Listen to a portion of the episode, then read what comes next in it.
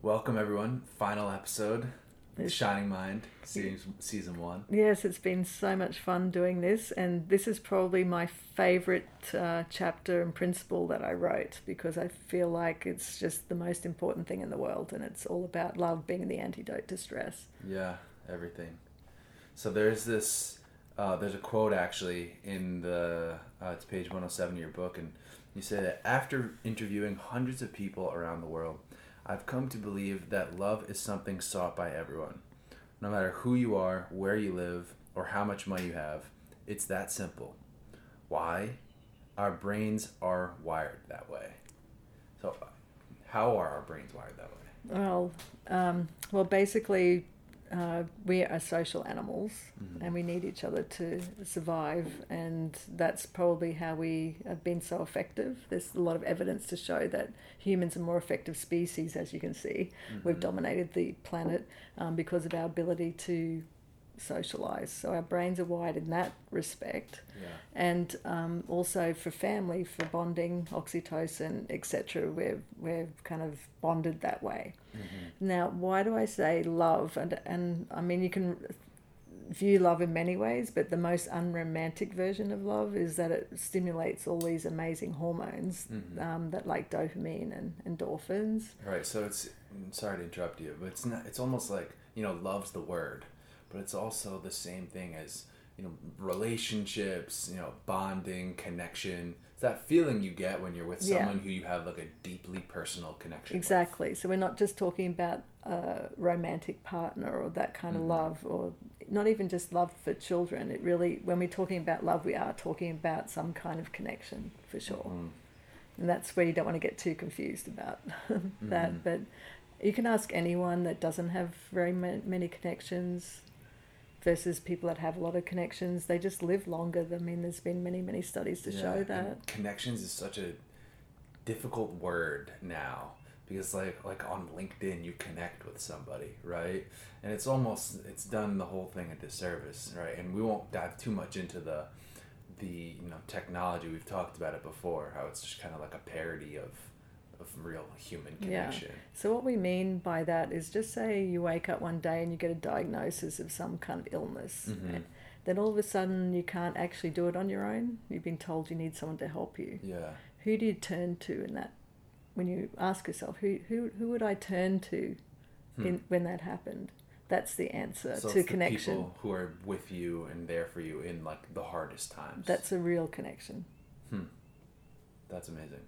That's really hard, actually, yeah. for most people to have more than five people like they could turn to is very unusual. Mm-hmm. And it's very natural too. Like, yeah, I think another thing you talk about is, um, like for a newborn child, right? The safest, most secure bond is their parents and their family and that's why it's it makes sense that we would develop this way. Yeah, and um, a lot of these things, a lot of these uh, concepts that we're talking about sprung out of Michael Meaney's research. Mm. So he's a professor in Canada, and what he demonstrated was that if a mother doesn't lick its pup, mm-hmm. then that pup won't lick its pups. Mm. Go on to lick its pups yeah, when it becomes yeah. a mother. Um, and then he showed all the molecular mechanisms in the brain that, that did that, and then you could reverse it by licking the pup. So it's multi generational. Yeah. So even though people have children and they kind of love their children in their head, Right. It's the physical touching and connections and the way that you're paying attention to those pups that matters. Mm-hmm. It's not helicopter attention. It's just, hey, will you read this book to me? Oh no, go go away. I've just got this email to send. I'll get to you in a minute. Mm. No, it's like the immediate when the, these kids are little. It's the immediate thing of oh yeah, sure, let's just sit down here and read the book. Right. So then you get this secure feeling in you that you have that rock behind you no matter what. Hmm. And then that flows on for the rest of your life. So that, because of the way the brain's developing, right? It's developing really rapidly between the ages of zero and three. And we talked about negative things going in. So even though you don't think you're being negative in that situation, from a from a three year old's point of view, it feels rejection. Mm. So that it's tiny little things, mm-hmm. but they kind of add up just because of the way the brain is, the way it takes in negative over positive. Mm. It's uh, it's kind of like the you mentioned like physical touch, and I know uh, especially like in today's society, uh, and I'm I'm a huge victim of it too. It's you, we don't we don't physically touch each other, you know, like hugs, and it's Well, especially now with the movements Yeah, underway. but it's just getting like- less likely. physically, biologically, studies show. And like Kristin Neff, I think she's amazing. She's here in Berkeley, and she's a.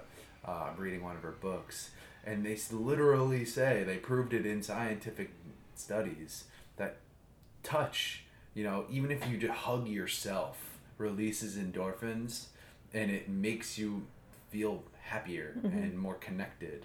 That's why I like the licking the pups. Yeah. Right. Yeah, yeah, yeah. That's Michael Meaney's research over 30 years now. Mhm. And showing deficits in the hippocampus, which is where learning and memory is. Mm. I mean, serious brain deficits from not getting the right amount. And so, as you know, um, I've done a lot of work in foster homes with Mhm. the kid, not homes, but the kids from Sure. foster care. And um, they have no, they go from home to home to home. They have no rock behind them most of the time. They and often they're sexually abused too. And just to see the deficits in their in their ability to focus and concentrate or sit still is huge Mm. and they go their whole life then both they need to fill that need of lack of Mm. love real love Mhm. um, their whole life they're filling it up with other things you know Mhm. that's what leads to addiction leads to mental health problems it leads to all sorts of things and, and we don't even need to be extreme like that i can take you to really wealthy families where the same thing is happening exactly the same thing Yeah. but now they have access to money to fill up that need Right. That actually reminds me of um, uh, there's this story. Uh, I'm not sure where I heard it, but it was it took place in uh, so they're in the subways of Japan, right? And there's this big guy who's uh, he's a big bear of a man, and he's like a really good boxer. You know, he's he's done that, and he's very physically capable. So he's on the subway, and he's very drunk and just causing havoc, right? And he ends up uh, like confronting an older woman, and there's this uh, there's this other guy who like he knows him, another guy on the subway, and is about to step in and take control of the situation, and all of a sudden this older Japanese man who's like clearly very uh, you know like I don't want to say zen, but he's he's in touch with himself and relationships and whatnot, and he just goes up to the this bumbling drunkard guy and he says uh, come sit with me. And the guy's reacts negatively at first. And then the man the crazy violent boxer goes and sits down with him. And they just have this conversation and the guy totally transforms. He becomes like he's weeping about how his wife just died and he has no family and he's been drinking and going um, from bar to bar you know house to house. And then by the end of it the one who was about to step in realized exactly what we're talking about that this was just a human right? And he just had no connections. He was he was emotionally barren yeah and all it absolutely took was the older gentleman to break out of him Yeah, and um, let me tell you about another major study, which I love this study. Mhm. So, um, this is from the, uh, a study done at Harvard, the Mhm. 268 Harvard men. Yeah, where they followed them over a Oh, really yeah, long the period of time. study, right? The Grant study. Um, I just have to say it at that point because it just reminds me of it. And the, the thing that I loved that came out of that was um, what they demonstrated was that the only thing that really mattered and the key to healthy aging and life. So let me stop you for a second. Can you tell for people listening what the Grant study is? Because it's maybe one of the most important psychological studies in the last hundred years. Yeah, well, it- basically, they, they followed these men from 1939, fo- 44, and they followed them for the follow, following 80 years. Hmm. And they're actually now looking at their offspring too. And um, they're just looking at, you know, what makes a healthy life and healthy aging. Yeah. Really simple questions. And they kept following them and, and interviewing them every 10 years. Mm-hmm. So from college until basically they're dead. Yeah. It's the first life lifelong study, Yeah. right? Yeah. And what and what did they find? Well, this is the really break. It just cracks me up. Basically, they found that it's all about relationships. Yeah. you know, and um, and how it's not having one relationship; it's just how good the relationship is with Mm. somebody. Mm. And uh, it's really funny because it's all about empathy and attachment. Uh-huh. And the people, like the professors around this guy that kept the study going, said, "Oh, that's I'm so sad for you that that was the outcome of all that work." No. Why would they be sad? Because as if you're going to study empathy and attachment as the as the psychological predictor of healthy living, Oh yeah. Because Huh. they're looking at you know food and Right. exercise and all of these other variables. Because back, imagine this study was started in the 40s, as if you know out of World War II, etc. Yeah, that yeah. and these are Harvard men. Hmm. So it's just like too soft. But at the end of the day, it's just it's the simple, the simplest thing. And people know that loneliness can kill people. hmm But what do we actually focus on in life, though? Tell me how people treat their most deepest relationships with people. Yeah. I mean, We just take them for granted, really. I think, and um, and I mean, when's the last time you told someone that really matters to you that you love them? not often enough. Um, it and it's not easy to do if you've never been told that they love you too, because they just think you know. hmm If you know what I mean. Yeah, yeah. Well, and it's. I know. You talk about um, depth versus, you know, breadth uh, of relationships and experiences, right? And how does that? How, how do people? How does that manifest in today and in people's lives? So I've listened to a bunch of podcasts with people who like gave up everything and became Mhm. monks, for instance, in Hawaii. They gave up their family, everything, Mm-hmm. to become awakened. Mm-hmm. And um, what he described in that experience was he had to give up all of those connections because they were taking his energy, and he wanted to put the energy into becoming enlightened. Mm-hmm. And so he what he describes in that experience is going deep into something, not wide. Mm-hmm. So just say you have three relationships. Don't run away from them when they're difficult. Mm. So, for instance, talk through difficult things like say that someone really pisses you off because they said something that upset you and they don't really understand you. Mm-hmm. Find out why Mm. for example, and have that communication open up. Mhm. And I think what happens, and I, I think this is, it's got to take two people to open up together in a way, and it takes time and practice. But I actually think that we're all the same more than we're different. Oh yes. So doesn't that make sense then? That that emotion he's projecting onto you, you have the same one if you actually sit back and think about it. And so now you can talk through it, and then you actually become more connected Yeah. through the difficult conversations Mhm. rather than being connected because you both like watching football or you both like eating hamburgers together or you both like same video games as an example because you Mhm. know how sometimes when you're with people that are doing the same things as you you feel really bonded because you have similar interests Mhm. but it's probably the deepest relationships are the ones where you're actually different and you come together and talk through the differences Mhm. which sounds really weird, but once you in long-term romantic relationships or anything like that, being able to talk through jealousy and greed and Mhm. um, getting hurt feelings over something or disagreements over where you want to live or being at work all the time, all these things, if you Mhm. can talk through that, then that is where you actually have a long-term relationship in the end Right. because you It's al- tend to run away when things get hard, Yeah. right? Yeah. Yeah. But actually, when you lean, it's like the funny thing is, I was, I was telling you, I was doing yes, saying yes to my no, and doing all these freaking hard things like Mhm. stand-up comedy, running hundred miles, Yeah.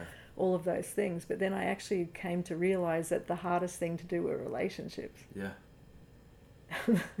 and not just endlessly looking for new ones. yes, Right, and that's that's goes back to our biology again. So we're we're novelty seeking because it's we, we know the tree is has no more fruit left. Yeah, but so we need to find a new tree. but then because then you don't have to go deep either. Right. So as soon as it gets a bit complicated or difficult, then you can just go to the next tree. Yeah, that's like goes right into the Daniel Kahneman studies. You know, the system one, system two. Like, Yeah.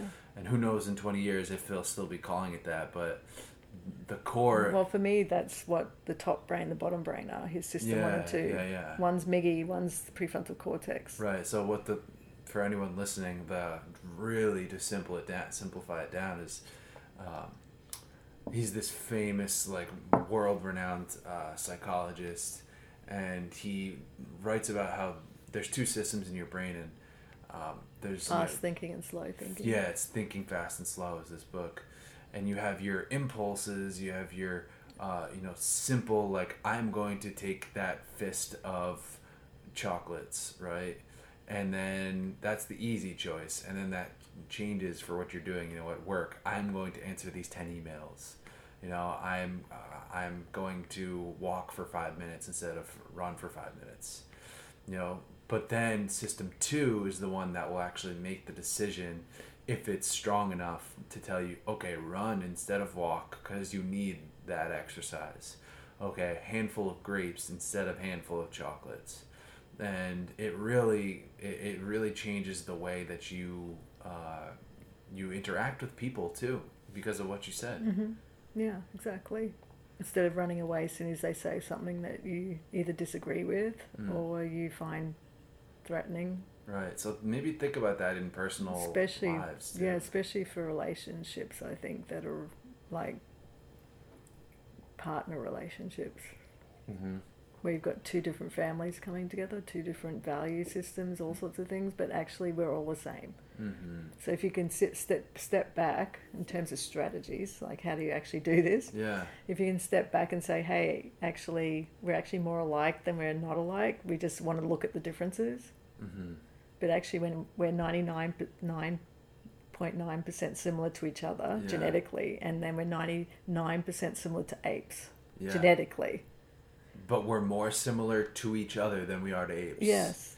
Yeah. So all of those emotions Yeah. that that person's throwing at you, you actually have the same ones. Right. Which is jealousy, or the ones that are throwing you apart are the bad ones, right? Right. Anger, jealousy, greed, right. not getting your needs met, whatever it is. And I, I will say that, like, I don't know if you would agree. I mean, you're more international than I am, being an Australian born and going back and forth so often. But I really, truly think the best thing about either technology or maybe it's just, maybe it's not technology, maybe it's something else.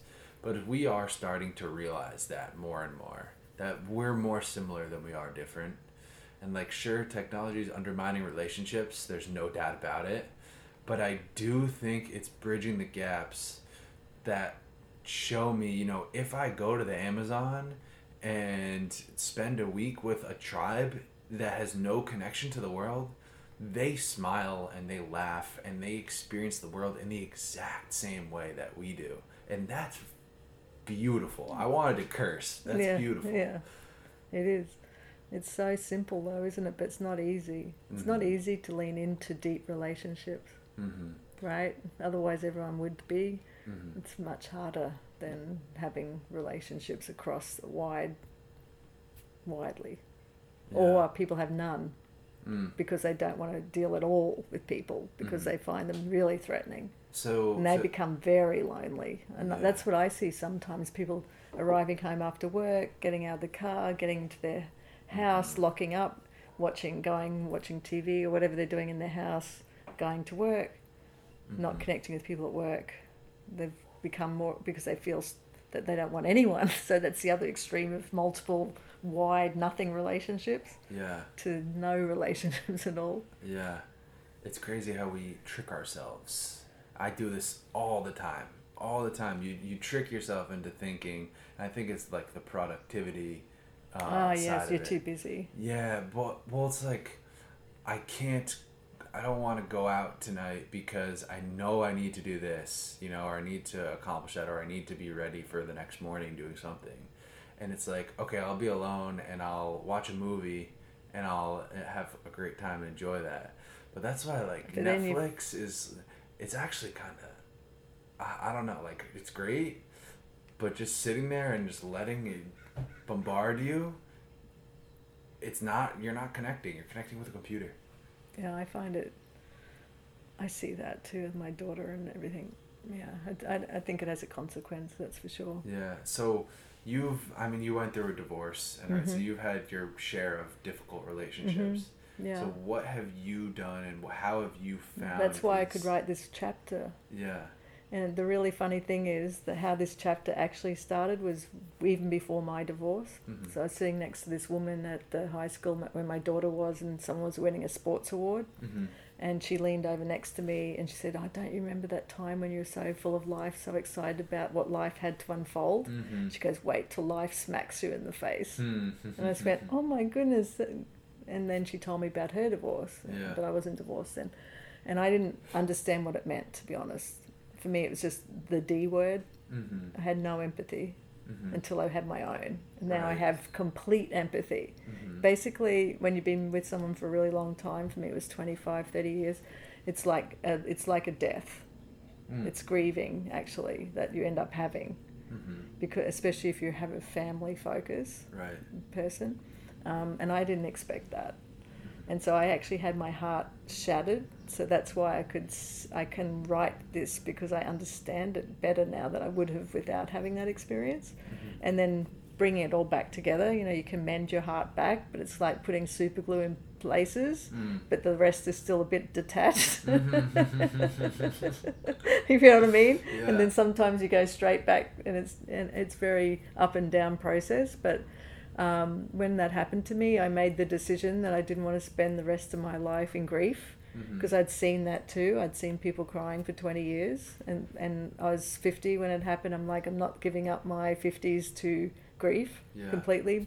I've been somewhat successful, but not 100% successful. Yeah, It is much harder than I thought, like everything. Um, and so then I did meet someone else um, almost straight away. I didn't mean to, but he came into my life, and then I really got to see what unconditional love was. I'd never heard of that before. Yeah, yeah. I'd never really experienced it before. Love for me in my life, growing up, came with conditions. Mhm. And even though I love my parents and they love me, it was still kind of conditioned on things. Like if Mhm. they, they don't see it like that, but that's how it was. Mhm. Do you know what I mean? And that's why I now try and I'm trying to learn Unconditional. unconditional love means Yeah. that you love someone no matter what. Mhm. That sounds simple, doesn't it? Mhm. Now imagine you're with someone you've been married for 25 years and then they go and do something that's terrible. Mhm. Can you still love them? Mm. And those that's when like the true masters, you know, like the people that you read books about, like they're the one like the metta meditation, right? The ones who can offer love to anyone. Yeah, That's unconditional love. it is. And but even someone you with, Yeah. you may think you love them, but do Mm. you love them unconditionally? Mm-hmm. Um, I think parents that have disabled children and other things, they understand unconditional love more Mhm. than most of us do. I think we think we understand it. It's not until you're faced with something that do you, do you understand what that really. Yeah, and something just came flying into my brain Mm. about Well- unconditional love. well, I, and I mean, just to kind of like bring it back to you know to the room. We we say like we keep talking about love and whatnot, and it's if you if you imagine like a, a relationship that you have with your your family, right? Like uh, your let's say it's your mother or uh, a brother or a sibling or something. You live you live with them. You see Mhm. them every day, and that's I mean that's even when it's hard. You know that maybe is the hardest time. You know when you are interacting with this person every day to still do that. You know be the, as kind as you possibly can. It's difficult. Yeah, because there's no novelty in it, No. and I mean it's I don't know. It, it's, See, it's so this is the thing that we were talking about, right? yeah How to stop fleeing from things that aren't novel. yeah this is the thing I've really learned. This is why it's simple but not easy because of the freaking brain mm-hmm. And the novelty seeking aspects. How do you stay centered even if things might seem boring Mm-hmm. and go deep Mm-hmm. and sit? Right. That's the key. That's doing freaking hard stuff. Yeah. That's the, it's true, but that's why people end up having affairs and doing all this crazy stuff Mm-hmm. because they can't sit in that space, that you just talked about Mm-hmm. And really connect. and just and go deep Mm-hmm. not go with the monkey brain to the novel next novel thing that you've got to do because you're bored. Mm-hmm. But it's definitely like um, a doctrine of the means. You know, there's there's the ultimate. I'm going to travel constantly. I'm going to have no home. I'm going to work out of Airbnbs. I'm going to be. I I mean, whatever, a, a nomad. I do that sometimes, you know, because it's it's fun and it's nice and explore like explorative, right? But then there's the other end of the spectrum where you never leave those relationships a- at all and you don't really go out and learn how valuable they are, right? Because if Yeah, you and so then you're taking them for granted. you're taking for granted because that's I mean if you don't know anything else, that's the hardest thing in the world is to really love someone unconditionally if you don't know how important they are. But when you go out, and that's why college is a really cool experience because it forces you to leave and realize what's important to you. and some people still go and don't realize that. yeah, why do you think that is? I don't know because they haven't. They're not introspective. They're not sitting still. They're not. They just go go go go go go. They don't ever take the time. And I was like that for a long period of my life. Mhm. You don't take any time to even sit back and think, what's my north? What's what's my compass? Mm. What what's going to guide my life? Mhm. What are my values and my principles? Because there's so many opportunities in America or anywhere in the world now in this Mhm. Western world. You can go and do this and that, and now that there's Airbnb, for Mhm. example, right, or Mhm. Uber, and there's just all these ways of living now. Right. So, what's your compass that's going to guide you? I think that's the difficulty because of the novelty seeking part of our brain. I feel like it's exploded our brain in a way Right. with all of these ways of meeting people all over the world Right. and then being able to stay all over the world, you know. Yeah, I, I think I, I mean hundred percent agree with you. I think though, it's a fairly human thing to say that now is more open than it ever was before. Like, how about when we first had automobiles, right?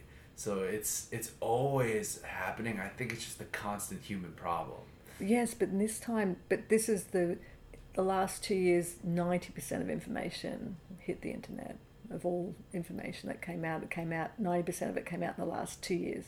Yeah, For example, yeah, yeah. um, how many people now are global compared to even twenty five years ago? I mean, I I only came to the I went to, came to the US in ninety in two thousand, right? Mhm. People just didn't do that much before then. Mhm. Like people living all over the world now. hmm But I mean to say, and we can, we won't go too far into this Yeah. non sequitur, but it's the same kind of thing. How many people left their village or left their state before cars, before planes? Yeah, but now it's right, global. Before though. carriages. But global. This is global. But we're all the same.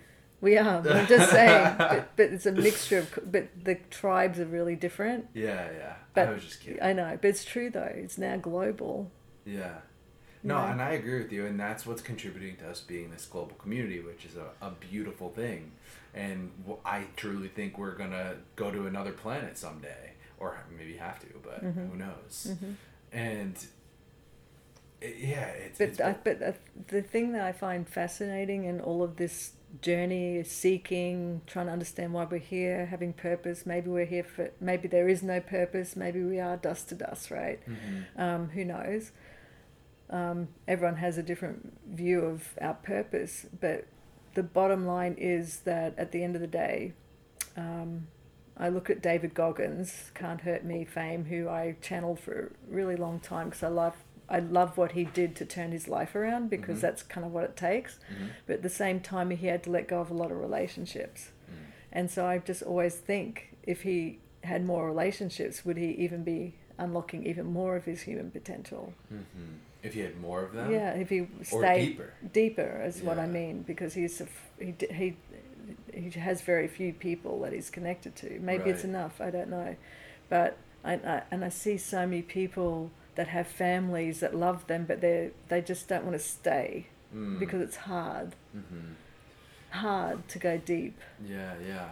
There's actually this really, um, I think it's Robert Sapolsky. I've probably mentioned him before on this, and uh, he discusses. He might not have conducted the study, but uh, how today people um, with you know with texting, right?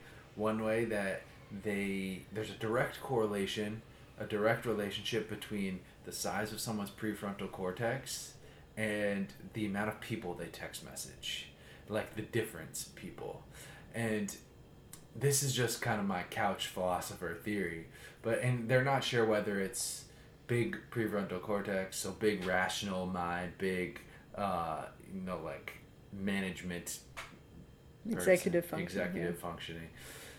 They have a lot of relationships because of that big prefrontal cortex, or they have a big prefrontal cortex because of those. Uh, which way? Well, yeah, it could be a bit not of both. Yeah, it's It- hard to know that Yeah, because you can't get a baby texting. Mm-hmm.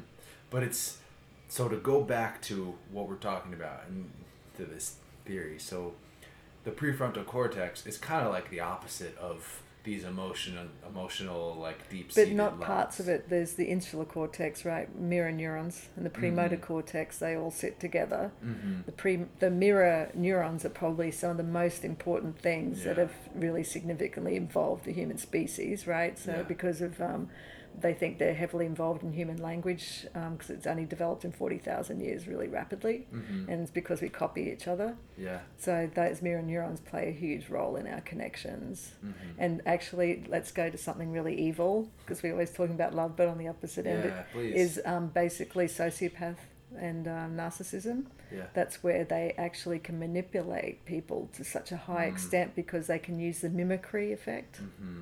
They actually have really f- super super control of them of the mirror neuron system of other people, Right. and I, I've actually met that Right. in my life, and it's really scary. Yeah. Think of Walter White. I was just riffing on Netflix, but if anyone watched Breaking Bad, it's he's a sociopath. Yeah, it's fascinating, and they're charismatic, and you can, they're so manipulative. They're so highly manipulative. Hmm. They're at the top end of the scale, Yeah. where they can just sit here and you'd think they're the nicest person in the whole world. Mm-hmm. So you you mentioned one thing before, uh, actually before we were talking, and so you were just kind of you were sitting in an airport. You said. Oh yeah. Everyone was on their cell phone, and you were Yeah. just like you weren't feeling great. No, so I'd just taken my daughter to see her school Yeah. for college, and uh, we're coming home, sitting at the airport, and everyone, as you know, is on their, a device of some type. Sure. I, you know, whole families. You included. Well, I was going to, except my phone needed charging, Yeah. yeah. which made me edgy right. because I'm one of them. Um, but you'll see whole families, right? iPads, devices. Yeah. It's just, it's got really more than ever, in my view. It's like, it's like almost 100% of people now. Yeah. And then uh, my phone was being charged, and I'm like, oh my god, everyone looks, and it's because you're on your phone, you don't look happy, Mm-hmm. And So people what look did- disconnected, and I was getting edgy, and I thought I'm going to sit down, and write down a hundred things that I'm grateful for, Mm. and so I started to do that, and after the first twenty, I looked down and discovered that they're all people, Yeah. except for my health, because my health is really important, Yeah. you know. Um, and then I was just like, oh my god, what am I doing? Huh. What am I? Fo- where am I actually focusing all my effort? If that's what I'm really grateful for, Mm. And that's when I came up with the conclusion that I had to stop going wide and get deeper on less relationships. Mm. So for someone listening, how, how do they employ that? I mean, first of all, making making a list like that is amazing. You know, and there's I know people who journal at night. Mhm. They say, do write down five things you're grateful for Mhm. every single night. Yeah. It can be like the chair you're sitting Yeah, on, yeah. literally. Exactly. Um, but how? I mean, with relationships, well, I just wrote down the. I just. I, it just came out. I said I'm going to write down a hundred things I'm grateful for, and then it just came out. and I just started writing the names of people. Mm, The names of people. The names of people. Uh, I guess I'm a people person too, which is a bit different. yeah. Um, but then, because it was my birthday coming up, so I decided to write letters to each of those people for my Mm. birthday, which I'm still in the process of doing because you know. I'm old, so I have a lot of letters to write. right. But but the good thing about doing that, just starting that process of writing the first letter, obviously my children were number one and two, Mhm. um, but even to my parents, the thing that I found the most valuable out of the whole experience from that is is that you actually just start to think about what are the things that they've given to me that have made me, Mm. you know, the good things, Mhm. and then writing that to let them know how much that meant to me, Mhm. and that had made them. They just so they don't hear that, right? 'Cause Yeah, they only yeah. hear about all the bad stuff they've done because we tend to focus on that because of the way the brain's wired. And then, but once you get older and you understand you've raised your own family, parenting is the hardest thing I've ever done. Yeah. And then also, they're just doing the best they could with the tools they had compared to what their parents had, Yeah. which were even less tools and less understanding, less knowledge, less access to information, often more trauma. You know, Mhm. War, World War One, World War Two. Yeah. You know what I mean? And blah blah blah. So if you think like that, then they actually did a pretty reasonable job with what they had, Yeah. and they gave me an amazing education. And and just knowing they had four kids and we all had, you know, some of them went to boarding school. I went to we all went to uni. That's a big deal. Mm. And so I just wanted to say thank you to them for that. Yeah. But in that process, You're saying thank you right now. yeah, thank you, mum and dad. You know what I mean? Then you fe- realize that elements that people are bringing to your life that are that are actually forming you right. in a way. And then ah, it's so ironic how I don't. eh, I mean, actually articulating those to the people, you have to do that. Like if you don't, then it makes you feel good, right? But if you want to make them feel good, also you need to articulate it to them. Yeah, I know. And that's even harder. It is. It's And hard. that's- it's I- I- practice. if for anyone who's like maybe maybe you're a captain on a sports team or you're like a, a teacher or something and whatever if you like lead people i mean in my experience as in doing those things it's just offering like a compliment a simple compliment that's like meaningful that you actually mean because Yeah, we all it's think authentic. it. we all Yeah. think he's really wow he's really good at that Yeah. just say it yes. wow you're Well, really be- good at that But jealousy, human emotion is jealousy. There's a, it's a big one, and most people have no concept that they're jealous Hmm. Why? Because you want to be that person.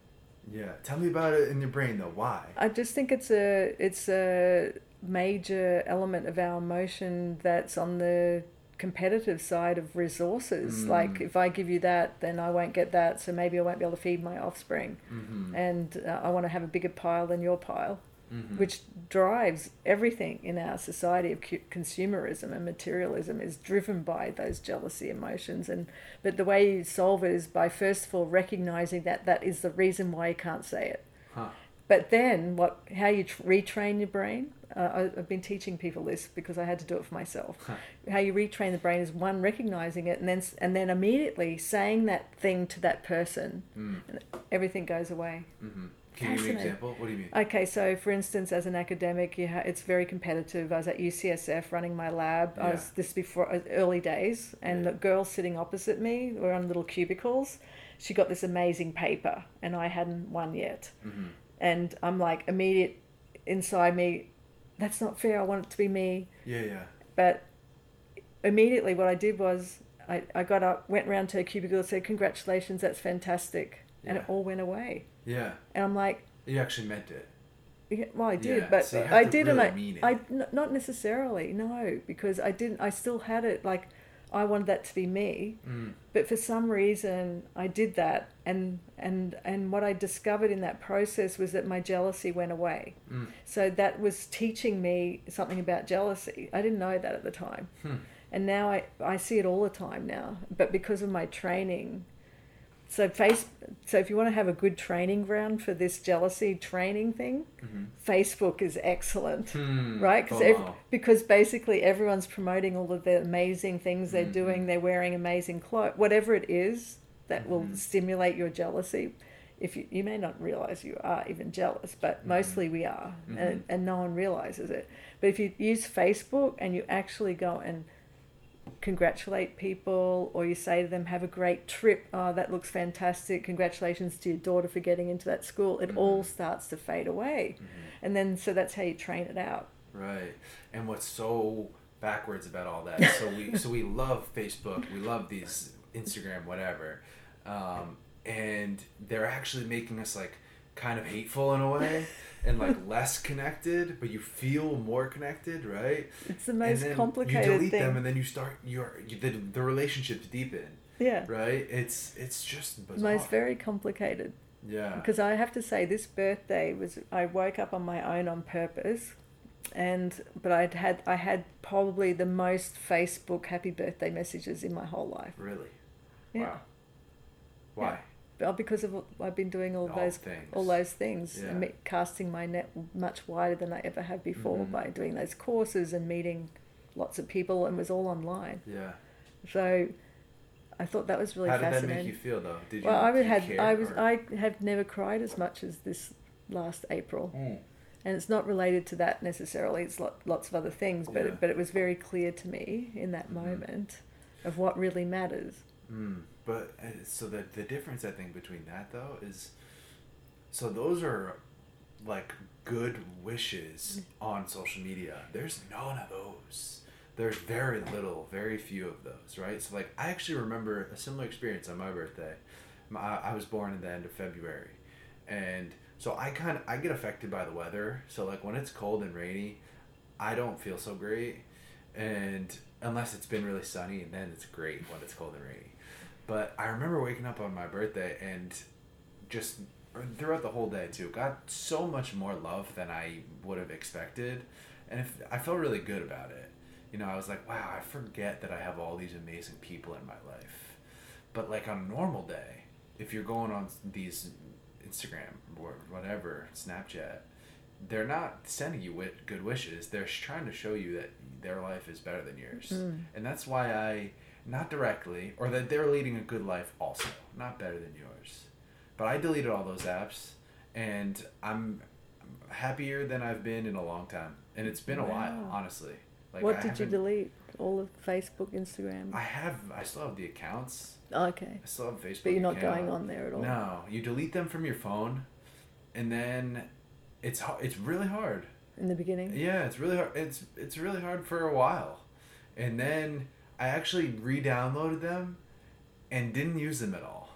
Like I have it on my phone, but only to post like, I'll, I'll post like a once a month, like because I really like photography. Yeah. Right, so yeah. I'll well, it's post, good like- for Instagram. Yes, right. So I'll post Yeah. photos. Yeah. We don't need to go into that. But I think it's very interesting because I think they're all addictive yeah, in their own way for sure. And I'm thinking about doing the same thing because I've been on it for a while, yeah, and it was it's I enjoy it. I, I, I use it to just tell people how great they are, and I like that because that's that's, that's, who, that's amazing. well that's all I use it for. yeah, And also for me, I like having a record for my children. Mm. So I don't know if they'll they don't really use it, but I want them to see how much I love them, and they have a record of it yeah, yeah. of the different things, because that's what I like about it for me as a for my page. I mean, Mhm. and also I like the idea of showing people the good things about life. That's Mm. how I see Facebook for me. Huh. And so I use the groups to support people, or to say happy birthday, or to say well, well done. yeah. Um, you know, all of those things. Yeah, no, there's some really good things about it, and that's what sucks. It's like there's But you some, can, but that's the only way I use it. yeah. Well, your generation has a much better handle on it than we do because we take it competitively, and your generation is just you're you're older and it's le- life is less But what's the? How do you compare? What's the? I mean, it's not like You mean for likes and direct, following? It's not direct. Like Is you don't for- think uh, I want likes. It's just like what you were saying before, though.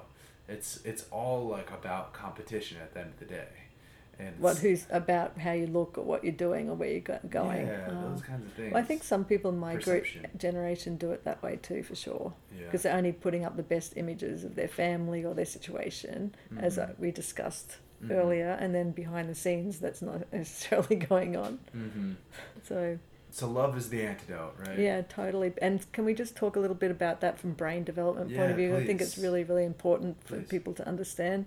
Is that our brain's born stressed out over millions of years of evolution, and then some brains have more trauma and, and other things to deal with during early childhood up until the ages of 18 Right.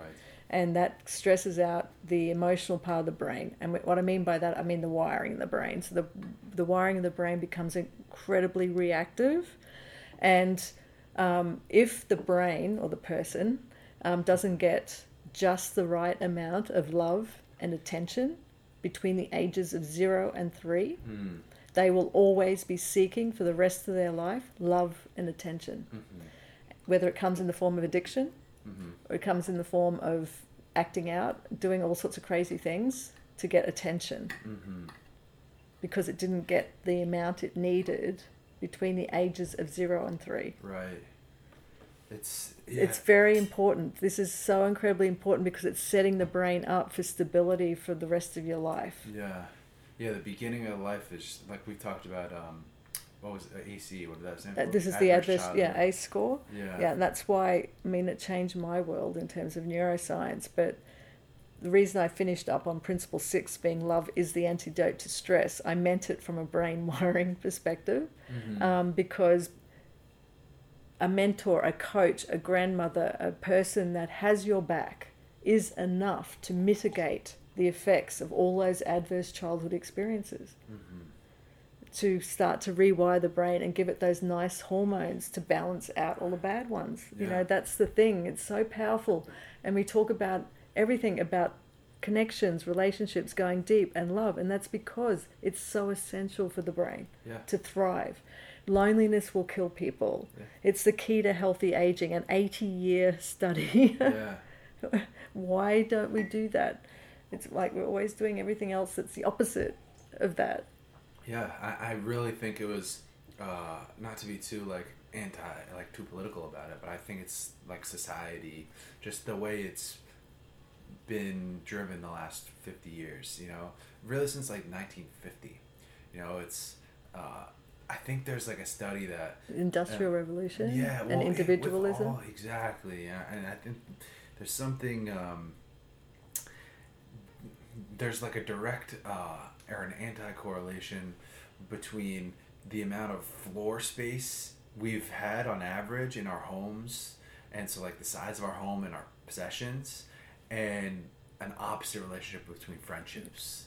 So we have fewer friends and more things Yeah. because we've been told that things are going to make us happy, Yeah. but things don't make you happy. Maybe if you're throwing a ball with your dad, that makes you happy. That's a thing. Yeah. But who are you going to throw the ball to? You definitely need some level of material. Um, like having shelter is really Of good. course. Like the basic Yeah. foundations, you just need only a certain amount of shelter, Mm. right? To feel safe and secure for your family. Mhm. You needed some kind of roof, Yeah. but you just don't need acres of roof to get happy. Yeah. Yeah. And so there's a book written in, in England actually called The Spirit Level. The spirit level. Yeah, d- demonstrating how Americans are some of the unhappiest people in the world, even though they have the most things. Huh. The And it level. didn't make it to America, the book. why. but you know, the Scandinavians are the happiest. Yeah. So this is the this is the concluding episode of uh, the podcast, and uh, I mean, I just want to go back to something that you just said, right? We're, or at least this series, sorry, but you know, we're we're talking about generating true connection, right, and instilling these like values in you know in other people and ourselves, right, and that's I think why we're doing this podcast, right, and it's you know we're able, we feel like we're giving a true connection to people and like we have a good connection right? And there's so much there's so much that we can do with this that people can do with podcasts right? Because it's a real thing you know? It's not just through your phone. You're actually listening to a conversation. And i hope that we've we've accomplished this to any degree. Uh, and, And one of the best and most important deep connections is with yourself. mm, Because when you have a really deep connection and love for yourself, Mhm. not in a narcissistic, superficial way, but in a deep, loving way, yeah then that helps set the compass and sets your values and your principles. yeah And then you actually realize that you have to put effort, like effort into becoming a musician. You have to put effort into love right and deep relationships. mm-hmm. And it comes from you, not from someone else. Right. So I just want to um, read one more little passage, um, and this is almost at the end of the book. Um, and just to put this on record as well, Selena's gonna write another book, and it's gonna be on it's gonna be on love, and I'm gonna help her write it. And I'm I'm saying that because I want you to do it. Um, so here's the passage. Often we act as if there's a quote on love, when it is by far the cheapest thing on the planet. Love not only makes us happy and healthy, it is without bonds, without bounds. There's no need to fence it in. And I think that just captures what we're doing exactly and this chapter. Yeah, it is without bounds, but we make it bounded. Hmm. But that's because I, I actually think it's because that's just how we were taught in a way by our situations that we're in. There's very few, there's some people I've met, and you've met some of them, where it's unbounded. They have unconditional love for everyone Hmm. in a way. Um, not just their own family or the closest people to them, but also animals and plants, and Mhm. they're really connected Mhm. and they're really awakened, and they but they're doing really, ri- really out there, Mhm. getting at things, Yeah. right? um, not all of us can do that, but I, I get part of the. It's almost like our journey is actually to come back to love ourselves so we can love others, which is very simple. The simplest thing, and that's why it's so ironic. so that's doing freaking hard things. Yes. Well, I think that's a great way to end the the season. Thank you, everyone, for Thanks. the Shining Mind season one. If you have any guests, any any content, any questions, send us notes. We'll you know we're, we're gonna start recording some uh, kind of free flowing episodes. So, any thoughts, anything you want to hear, reach out.